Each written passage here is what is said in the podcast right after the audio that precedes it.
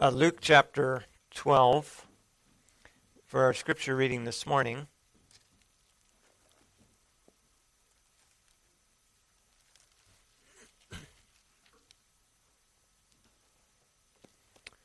It's beginning at verse uh, 13.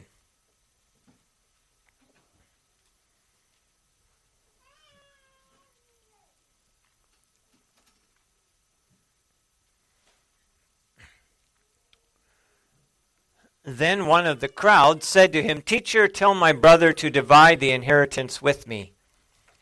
But he said to him, Man, who made me a judge or an arbitrator over you? And he said to them, Take heed and beware of covetousness, for one's life does not consist in the abundance of things he possesses. Then he spoke a parable to them, saying, The ground of a certain rich man yielded plentifully. And he thought within himself, saying, What shall I do, since I have no room to store my crops? And so he said, I will do this. I will pull down my barns and build bigger, and build greater, and there I will store all my crops and my goods. And I will say to my soul, Soul, you have many goods laid up for many years. Take your ease, eat, drink, and be merry.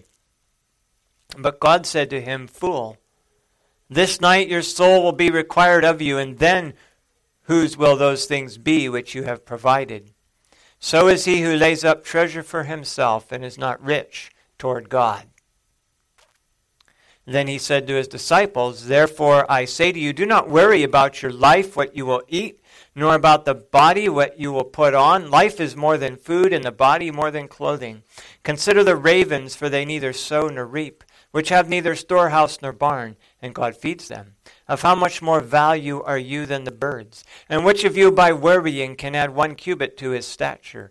And if you then are not able to do the least, why are you anxious for the rest?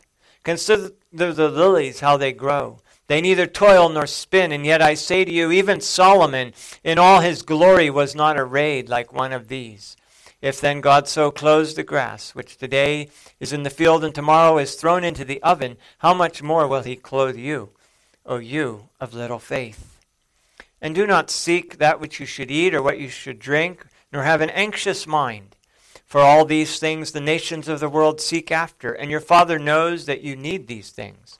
But seek the kingdom of God, and all these things shall be added to you. Do not fear, little flock, for it is your Father's good pleasure to give you the kingdom.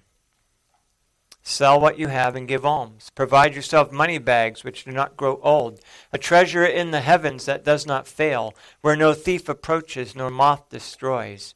For where your treasure is, there your heart will be also. These testimonies are, are, inherit, are, are our heritage forever. They are the rejoicing of our hearts. Father in heaven, your words are clear,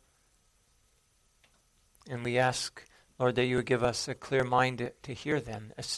Uh, your words are spiritual, and we ask that you would give to us your spirit that we may rightly understand and discern them. And I ask that you would sanctify my sinful lips this morning, that from a vessel of clay, the riches of, of your gospel might be brought to us through Jesus Christ. Amen. Please be seated.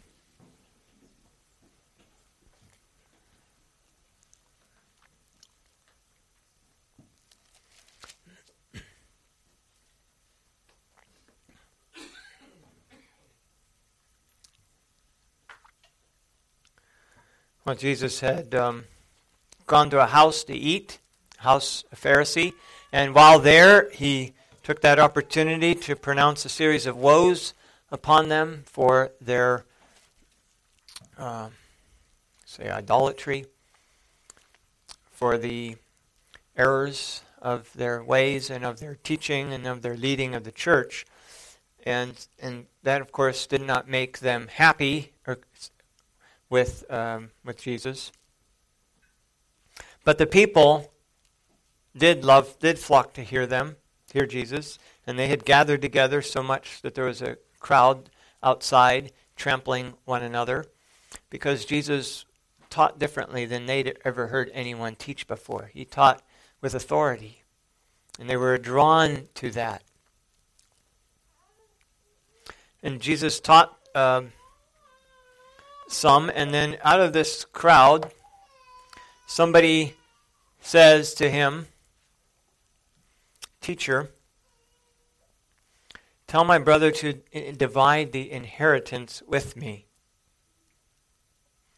It had nothing to do with anything that apparently Jesus was talking about. And, but there are a number of other problems with this, with this request.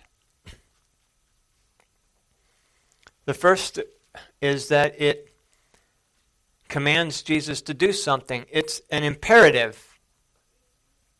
Imperative is a command. Now, when we give a command in English, we use the same words, we just usually don't put a subject in front of it. We simply say, do this. That we don't say, you do this. If we say, you do this, then we're making a statement. If we say, do this, then we're giving a command. Well, in the Greek, it's they have a different form of the verb. So it's very clear that this is a command.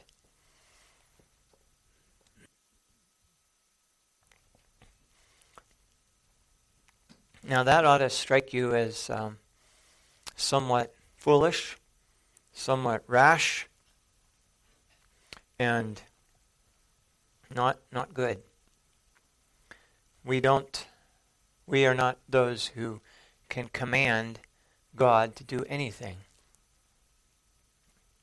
Isaiah 45 describes this, describes who God is.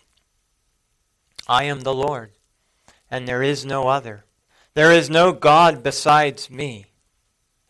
I form the light and create darkness. I make peace and calamity. I, the Lord, do all these things. Woe to him who strives with his Maker. Let the potsherd strive with the potsherds of the earth. Shall the clay say, say to him who forms it, Why are, What are you making? Or shall your handiwork say, He has no hands? Thus says the Holy One, the Lord of Israel, and his Maker. Ask me of things to come concerning my sons and concerning the work of my hands. You command me. I have made earth and created man on it. I, my hands, stretched out the heavens, and all their hosts I have commanded. Look to me, all the ends of the earth, and be saved. For I am God, and there is none other. To whom will you liken me, and make me equal, and compare me, that we should be alike? For I am God, and there is no other. I am God, and there is none like me, declaring the end from the beginning, and from ancient times the things that are not yet done, saying, My counsel shall stand, and I will do all my holy pleasure. That's God. That's our God our Creator, our Maker. There is none like Him. It is the height of audacity and folly to think that we can command this God to do anything.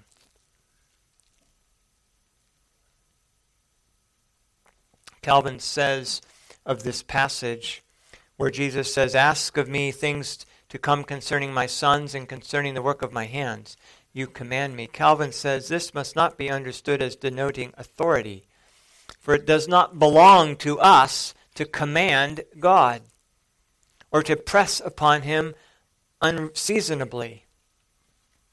And it will not be possible for any to profit by the word of God who does not bring a humble heart. I consider that God is robbed of his Father's right.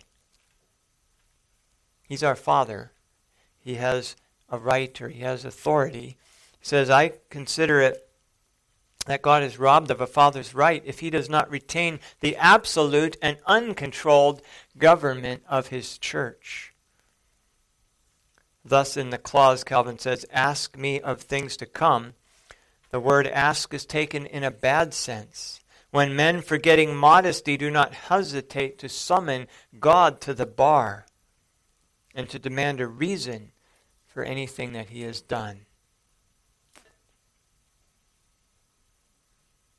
This is still more evident from the word command. As if he had said, It will belong to you, forsooth, to describe what shape I ought to give to my work. So Calvin goes on to say that it is Isaiah's purpose here, designed to exhort us to moderation and to patience. For as soon as we begin to dispute with God and to question Him, let alone command Him to do anything, as soon as we begin to dispute with Him, we endeavor to drag Him from His throne.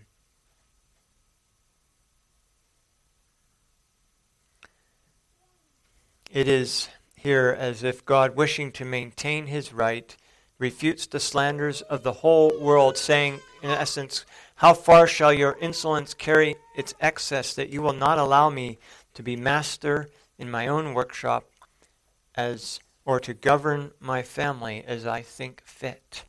It's the end of the quote.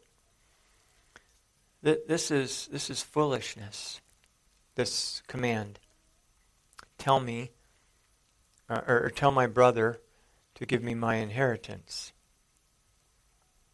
To, to do that, like Calvin said, it's when we, when we even begin to reason with God and to demand some accounting for why he's done something, we begin to pull God from his throne. And so to do this would have been implicitly to accept the authority of this person to ask such a question. Even though you might say, well, didn't God come to bring justice? And let's assume, in the best of cases, that this brother was being unjust and not dividing the inheritance the way it should have been divided or was intended to be divided. But you see, to, to do that would be to implicitly accept the, this authority. Now, not only is this outrageously wrong, but it's also irrational. It's really an irrational request or command. It's the kind of irrationality that untrained little children sometimes engage in. When they tell mommy or daddy to command one of their siblings to give them something because they want it, and their sibling won't give it to them when they asked. You ever have your children ask that? Why don't you tell so and so to do this? It's irrational because if if I'm being asked to tell somebody something, and if I have authority over that person that you want me to command, and you have authority to tell me to command that person, then you have the authority over that person yourself. So you don't need me to ask. Why don't you simply enforce the command yourself? At least that's what I told my children and they got the point. If you need me to, if, if this person, if you need me to tell someone else because you don't have authority over that person, but I do, then you don't have authority to ask that. You don't have authority over me either. And, if, and think about that, it logically follows. If you need me because you don't have authority over that person, but I do, then you don't have authority over me either. But also, Jesus doesn't do this because it wasn't what he came to do. It would confuse his office with that of a king. He didn't come to judge, he came to seek and to save those who were lost. He came to teach, came to bring light. And so it could also have been very confusing to the Jews, to those Jews who were looking for a Messiah like Solomon, who would usher in a political kingdom on this earth and establish uh, reign, like many of the Jews were looking for Jesus to do. To, have a, to establish a kingdom like Solomon, to make Israel the apex politically of all the nations of the earth, like they were under Solomon's day, when people came from all over the earth to witness Solomon's wisdom and his wealth. And so Jesus didn't want to do, do the work of a king here in that sense. It wasn't his mission. And he stuck very carefully to his mission. In fact, even when people asked him properly if he would stay in their city and preach to them, Jesus said, No, I, my mission is to preach to everybody. I need to go. And so he's certainly not going to do what this person asks him, even, even if it may have been just what he was asking. This person essentially may have been complaining against an injustice that he was experiencing, but Jesus would not address it in the way that this person wanted it addressed. And so Jesus answers him.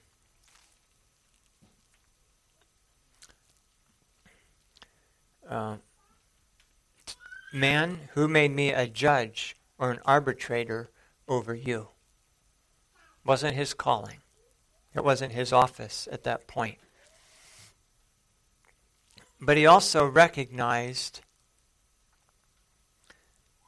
that this man's heart was set here on earth and that this was a this man's problem was common to many people.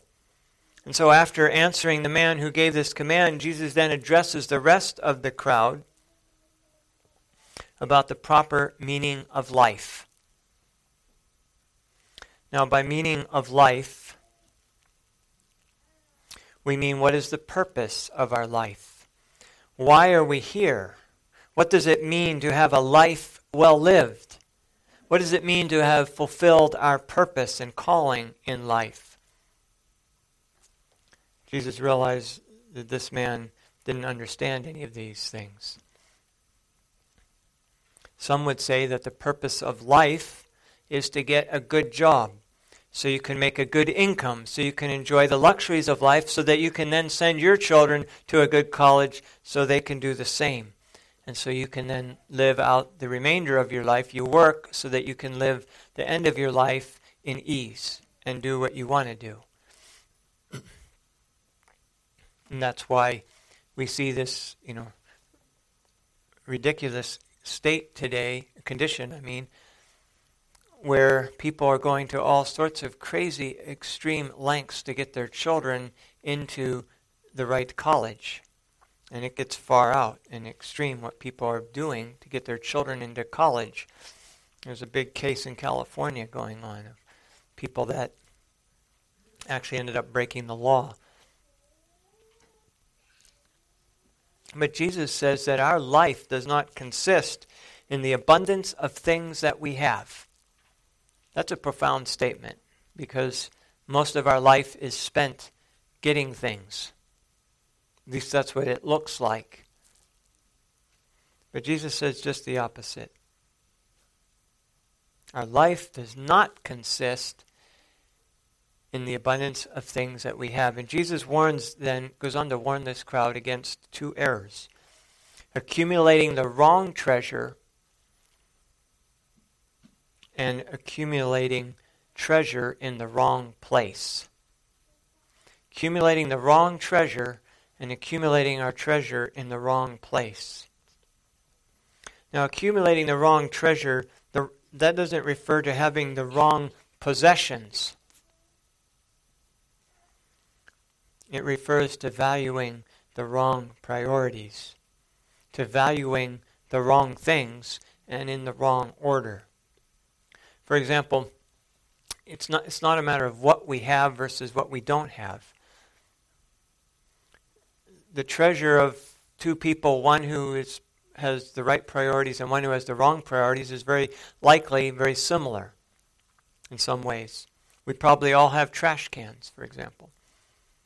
They are needed to keep our houses clean, right? We need a place where we can accumulate trash until we can dispose of it in some way, whether that's taking it out to the curb for somebody to pick it up or taking it out to burn it or what have you, however we dispose of it. But while we all have trash cans, I doubt that there are many of us that actually treasure them. You know, we don't shop for a trash can in a color that matches the color of our house, or we don't feel great loss if it gets a few scratches, it gets tipped over, and so on. In other words, we don't treasure it. We have it because we need it and we use it for its purpose and and when it's broken that we, we want to take care of it so that it lasts has a long life, but we don't treasure it. It just serves a, a necessary purpose, but it's not our goal. So Jesus is warning us. So it's not the difference in things that people have, oftentimes. It is in the value, the priority that we put on these things. Jesus warns us to beware of covetousness, that is, treasuring the wrong things, not being content with our condition. That is probably the first sign of covetousness, not being content with our condition. It's um, contentment is resting. It's a, it's a resting or it's a satisfaction of our mind with what we have. A discontented person feels that they're missing out on life. They're missing out on things. They may feel that God isn't treating them right either because God doesn't love them or because God doesn't care about them or maybe even because God isn't willing or able to provide what they think they need to be happy. It's really, discontentment is really unbelief in the goodness and the love of God.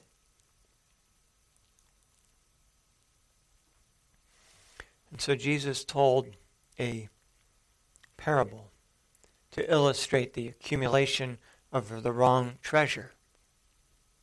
This productive farmer had great wealth. And he found one year, because of his probably his uh, productive labor and the blessing of the Lord, that his harvest was bigger than what his barns could store. And so he decided to build bigger barns. Now, there's nothing wrong with being wealthy.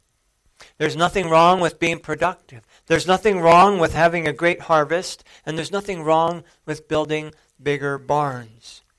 In fact, those are all good things.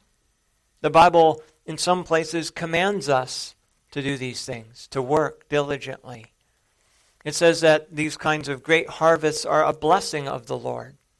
Isaac, you know, talks about him sowed one year and he reaped a hundred percent um, increase. As a good steward of what God's given to us, we want to be able to use it. And if that means we need to store it, then we need bigger barns to store what God has given us. The problem was this man's priorities. And those come out when, when in this parable Jesus brings out the thinking of this man. Why is he doing this? What is his purpose in building bigger barns? He had the wrong purpose for all the goods of this world that God had so graciously given to him. He believed that happiness came from having the goods of this world. And so the more goods that one has, the greater the happiness he had, he would have. That's what he thought. He thought that his current happiness came from the goods that he had, and that if he had more of them, then he would have more happiness. And so he was building bigger barns so that he could be happier than what he was at the present. Notice he says, Soul, you have many goods laid up for many years. Take your ease, eat, drink, and be merry. That was the purpose of his, of his life. That was what he saw as the meaning of his life. That was, and so his priority in building bigger barns was so that he could have more happiness, more ease. He could eat, drink, and be merry longer if he had more in his barn.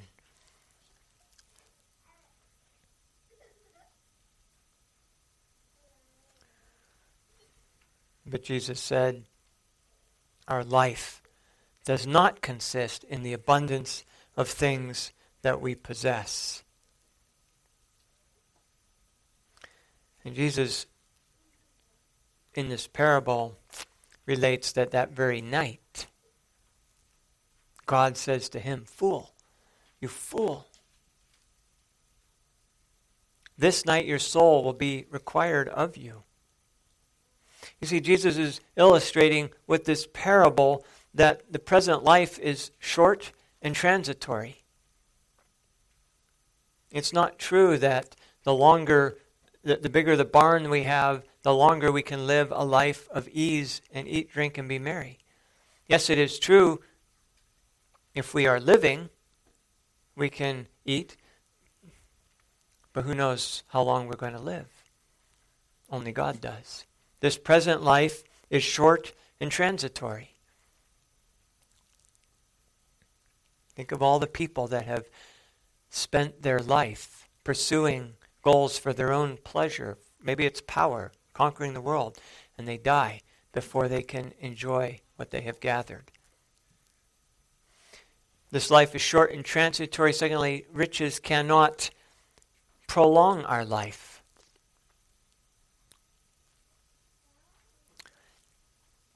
And thirdly, Jesus says it's foolish it's foolish to prioritize our life by the riches of this world. That's folly. The purpose of goods of this world should be to provide for our family. It should be to leave an inheritance for our children. It should be to be able to give to those who are in need. It should be to support the work of the kingdom in all the various aspects of that work. And so we, we want to take care of our goods that we have, not because they are the source of happiness, not because they will give us pleasure, but because we want to be good stewards of everything that God has given to us. We want to use things to their fullest potential. We want to be diligent so to take good care of what we have so that it will have a long and useful life doing the purpose for which God has given it to us.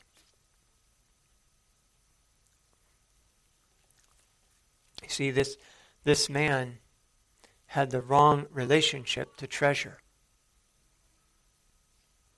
It's, our relationship to the treasure of this earth ought to be as a steward of God's wealth, as what God has given to us, so that we can use it for His glory, not our own ease. See, communism directly challenges Christianity on this point. Communism says that Christianity is the opium of the people. And by that, Marx meant that religion was constructed by people to calm their uncertainty over their role in the universe and in society. That religion was the opium of the people. It was a drug to make people, that makes people uh, uh, unwilling or un, unable to aspire to do more. It's a drug that numbs them so that if they're, no matter what condition they're in, they're content to stay there. In, in the world of Marx, they wanted people to be discontent, to foment revolution and rebellion, to demand more, to get to demand that the rich who, who they think have more should give it to the poor who have less.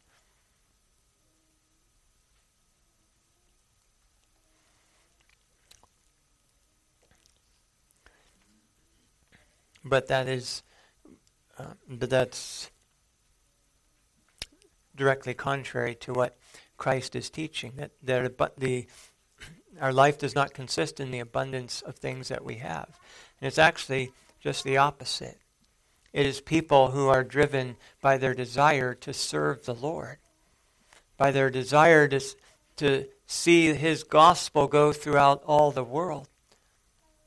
It's, it's people that are driven by more than themselves that do that are very industrious and do great things.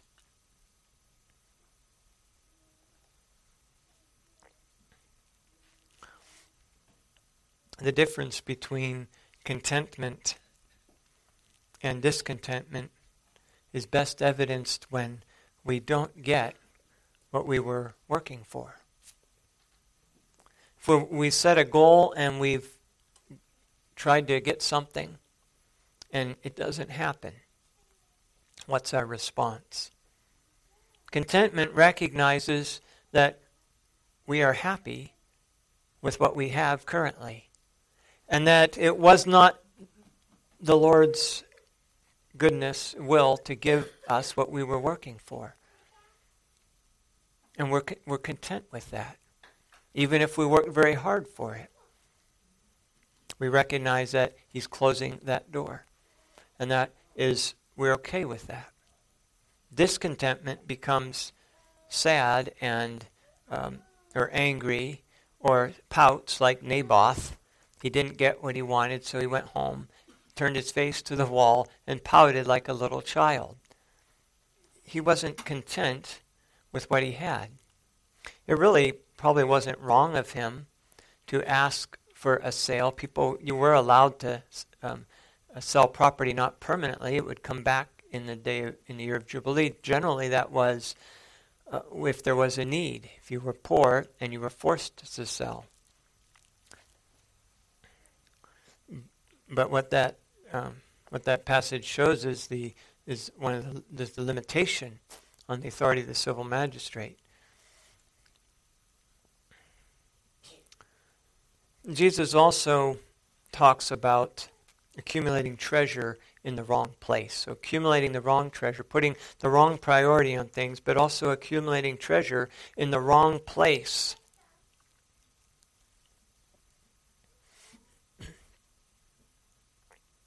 Therefore, I say to you, do not worry about your life, what you will eat, nor about the body, what you will put on. Life is more than food, and the body is more than clothing.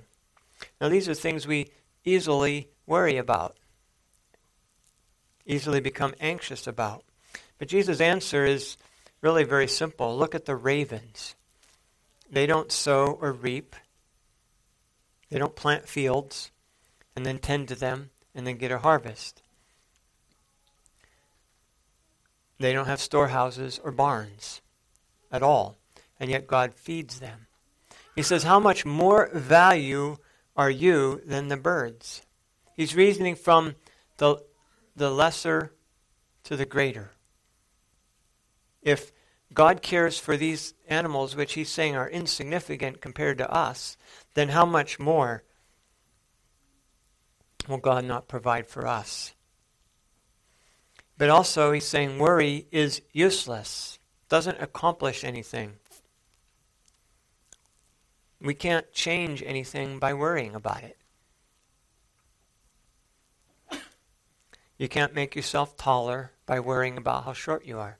You can't make yourself shorter by worrying about how tall you are. You can't make yourself thinner by worrying about how fat you are, and you can't make yourself fat by worrying about how thin you are.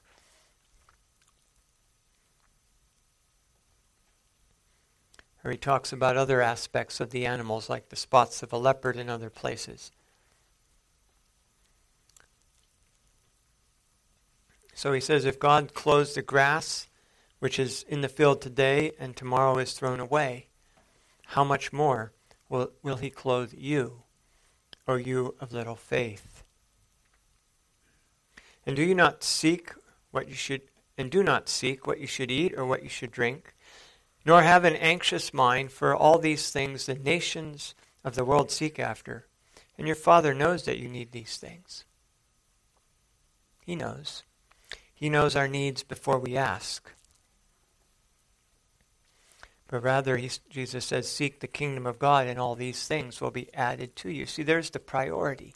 It's not the actual things that we have or don't have, it's the priority. When we seek the kingdom of God first, then we are accumulating the right treasure and and we are accumulating treasure in the right place, which is heaven.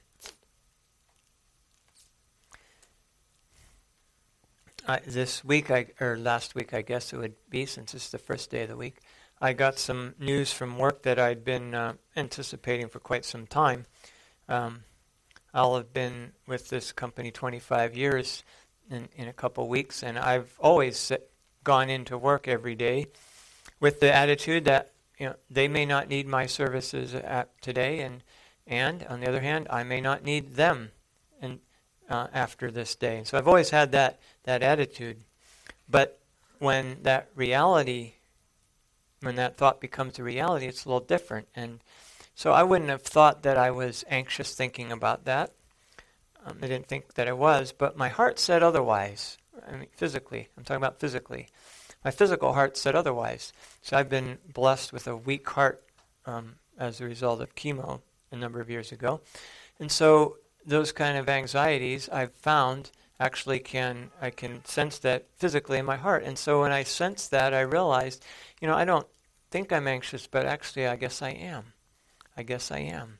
Been worrying about this because remember the Lord says that be anxious for nothing, but in everything by prayer and supplication with thanksgiving let your requests be made known to the Lord, and the Lord will guard your heart, your heart. So I've re- learned over the, learned that those are connected. So I had to go and pray and ask the Lord to, to relieve that anxiety, and He did. And uh, took, takes that physical um, burden off of my physical heart. He is faithful. He will provide. Don't seek what you should eat or what you should drink or have an anxious mind. That doesn't mean we shouldn't go work, we shouldn't plan diligently, but it does mean that in doing these things, this we are doing them because we are desiring to serve the Lord in them. We're not doing them for our own ease. We're not doing them because that's what we think our life consists of. We're doing it because that's what the Lord has called us to do. And we want to be faithful servants when the Lord returns, we'll say, Well done, thou good and faithful servant. You've been faithful in a few things, and I'll make you, I'll give you um, rule over greater things. So may that be um, so in our lives. Let's pray. Almighty Heavenly Father, we thank you for uh, for your word that divides between soul and spirit, between joints and marrow, and, and is a discerner of the thoughts and intents of our heart. We thank you, Lord, that your word is life giving, that you have um, preserved it, written down for us.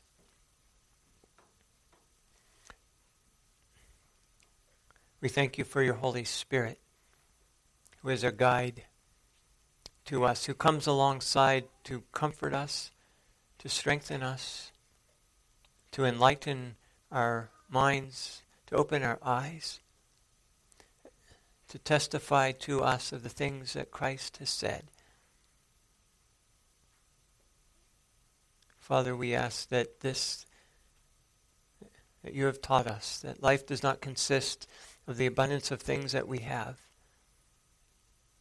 We ask, Lord, that you would give us faithfulness in, in applying this, that we may be able to live out this, this reality.